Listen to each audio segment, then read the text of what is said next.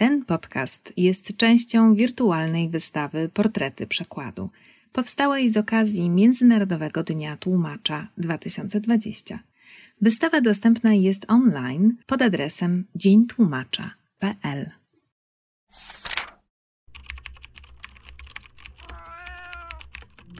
Na przykład podcast Stowarzyszenia Tłumaczy Literatury.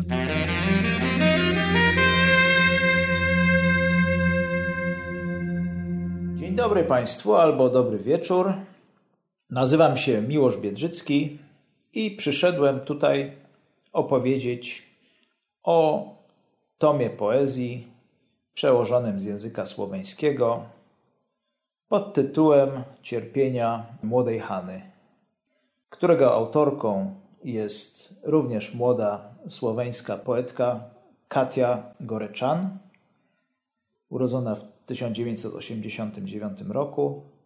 Ja miałem okazję być autorem przekładu. W polskim przekładzie tom ukazał się w roku dwa tysiące osiemnastym nakładem wydawnictwa Korporacja Hart z Krakowa i również w tym samym dwa tysiące osiemnastym roku Katja Gorečan została zaproszona do udziału jako autorka w festiwalu poetyckim imienia Czesława Miłosza, Międzynarodowym Festiwalu Poetyckim. W oryginale pod tytułem Cierpienie Młodej Hany tom ten ukazał się w roku dwa tysiące dwunastym w Lublanie. Dlaczego akurat ta książka? Jak do tego doszło, że ją przetłumaczyłem? No, jak wiele rzeczy w życiu, jest to poniekąd wynik szeregu zbiegów okoliczności. Katja Gorečan jest jedną z poetek zrzeszonych w tak zwanej platformie poetyckiej Versopolis. Jest to swego rodzaju organizacja, która poprzez współpracę z kilkunastoma dużymi festiwalami poetyckimi w Europie promuje i dystrybuuje twórczość poetów i poetek z całej Europy. Także jest to ciekawa w ogóle inicjatywa. Versopolis przez V łatwo znaleźć w internecie, ich stronę internetową. Kto jest ciekaw, zachęcam do zapoznania się. I otóż Katja Gorečan przyjechała na jeden z festiwali, z którym współpracuje platforma Versopolis, w roku dwa tysiące siedemnastym do Gdańska na festiwal Ocalone w tłumaczeniu.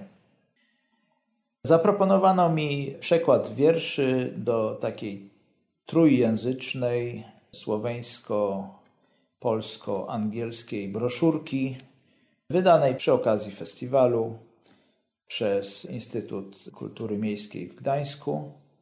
Broszurka ta ukazała się faktycznie pod tytułem Hana i wszystko inne, jeżeli dobrze pamiętam. Mam nadzieję, że dobrze pamiętam. I tak zetknąłem się z twórczością Katji Gorečan.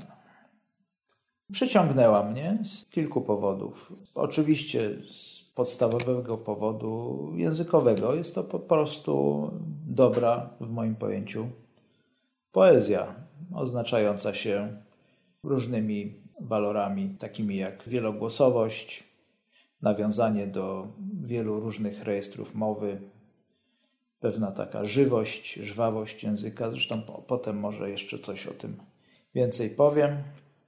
Drugi powód był poznawczy.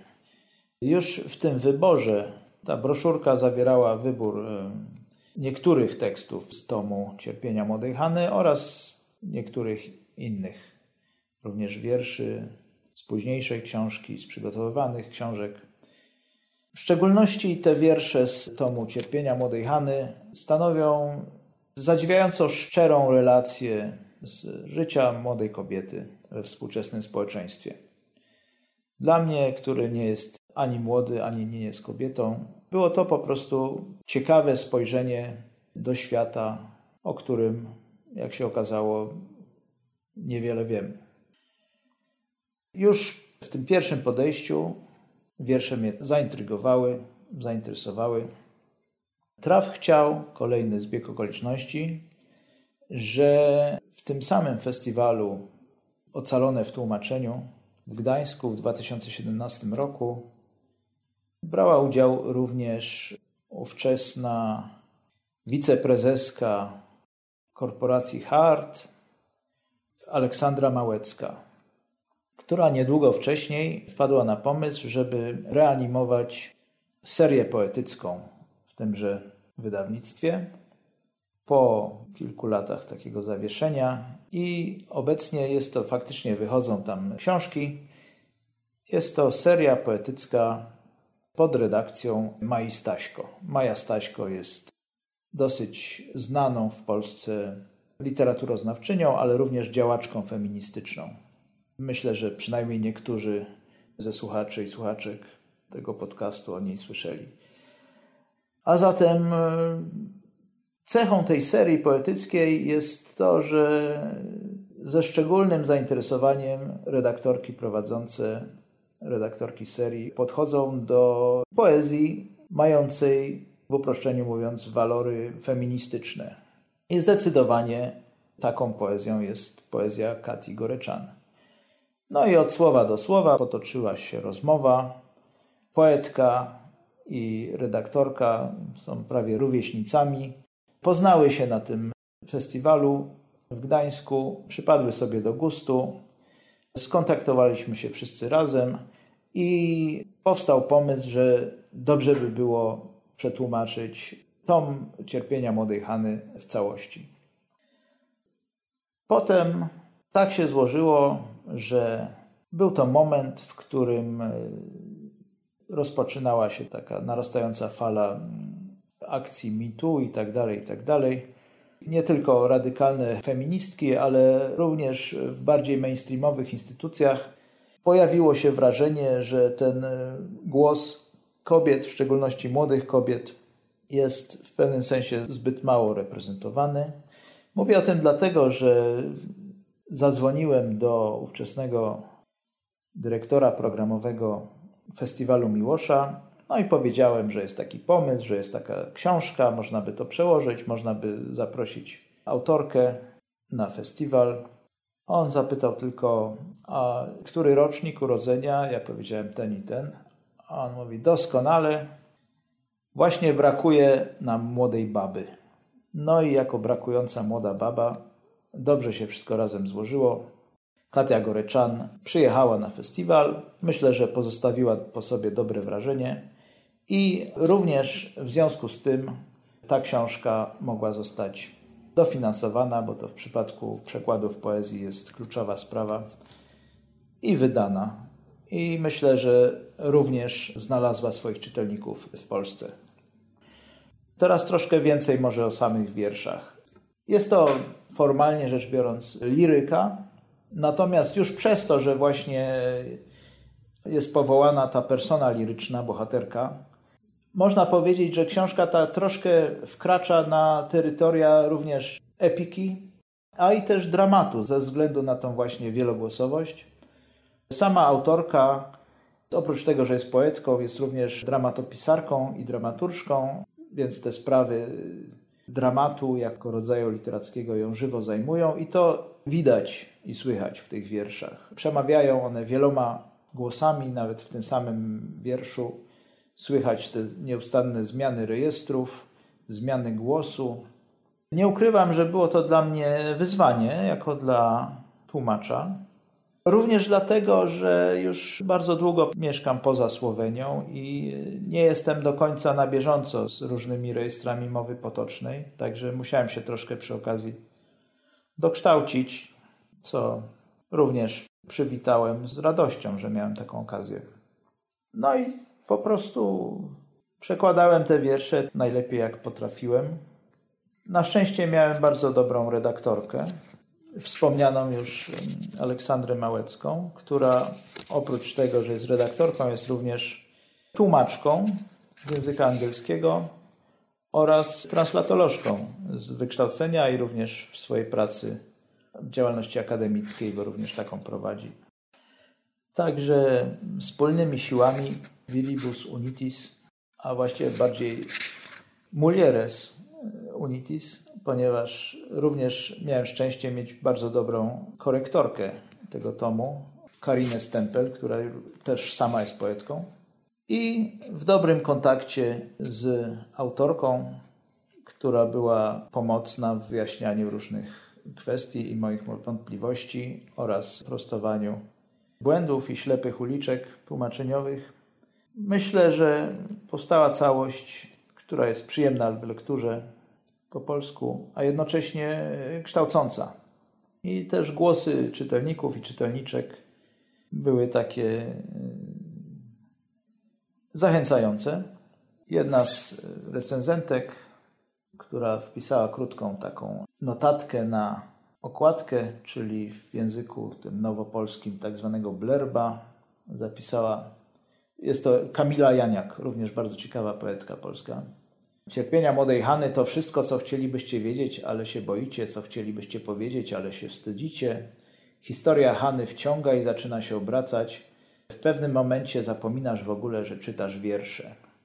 Z tych zdań nie zgodziłbym się z ostatnim. W żadnym momencie nie zapominałem, że czytam wiersze. Inaczej bym się nie podjął w ogóle przekładu tego. Ale poza tym być może chodziło o to, że w tych wierszach jest osiągnięty dobry, moim zdaniem, dobry stan równowagi między tematem i formą, to znaczy nie narzucają się z, ze swoją kunsztownością, czy nie patują takim efekciarstwem formalnym, chociaż są efektowne wielokrotnie. Być może o to chodziło recenzentce, że zapominasz w ogóle, że czytasz wiersze. To może ja przeczytam jeden z wierszy. Hana i kochankowie. Pociągają ją przeważnie starsi. Tacy, którzy już są po przejściach. Tacy, którzy dobrze wiedzą, jak zniszczyć. Tacy, za którymi można się czołgać i doznawać poniżeń. Nie interesuje jej mężczyzna, który zakochuje się i pierwszy próbuje ją zdobyć. To już przerabiała i nie pociąga jej to, bo w końcu zawsze się znudzi. Nie znosi, kiedy ktoś ją kocha bardziej niż ona jego. Po prostu nie widzi w tym żadnej atrakcji. Żąda zniszczenia, przemocy i masakry. Hanna ostatnio spotkała mężczyznę, z którym kiedyś odbyła bardzo ciekawy stosunek seksualny. Wywiózł ją swoim wielkim samochodem gdzieś na bagna i kiedy wracali, zmęczeni i zaspokojeni, powiedział jej komplement. Jak tylko cię zobaczyłem, wiedziałem. Co wiedziałeś? Że będziesz się nieźle rżnąć. Później Hanna dowiedziała się, że mężczyzna ten był z kobietą, która w domu umierała na raka. Było to niejako apogeum poniżenia Hany. Być może sądzi, że kiedyś mężczyzna zaopiekuje się nią, nada jej sens, ale od kiedy przeczytała Amatorki, jej nadzieje na taką przyszłość załamały się. Dlatego wciąż jest samotna. Podobnie jak wszyscy inni, którzy nie są tego świadomi w takim stopniu jak Hanna. Ale jeżeli wszyscy inni są samotni, podobnie jak ja, to znaczy, że jesteśmy w tym razem i nie ma paniki. Myślę, że już w tym jednym wierszu, jednym z czterdziestu czterech w książce, widać właśnie tą taką perspektywę jednocześnie utożsamienia z bohaterką i jednocześnie pewnego dystansu, nie uciekania tylko w samą ironię, ale zachowywania empatii, a przy tym nie popadania w taką konfesyjną egzaltację. No, jeszcze mógłbym gadać i gadać, ale proponuję, żeby wszyscy zainteresowani dotarli do tej książki i przeczytali Cierpienia Młodej Hany. Polecam. Dziękuję. Pozdrawiam. Wysłuchali Państwo Na Przekład podcastu Stowarzyszenia Tłumaczy Literatury.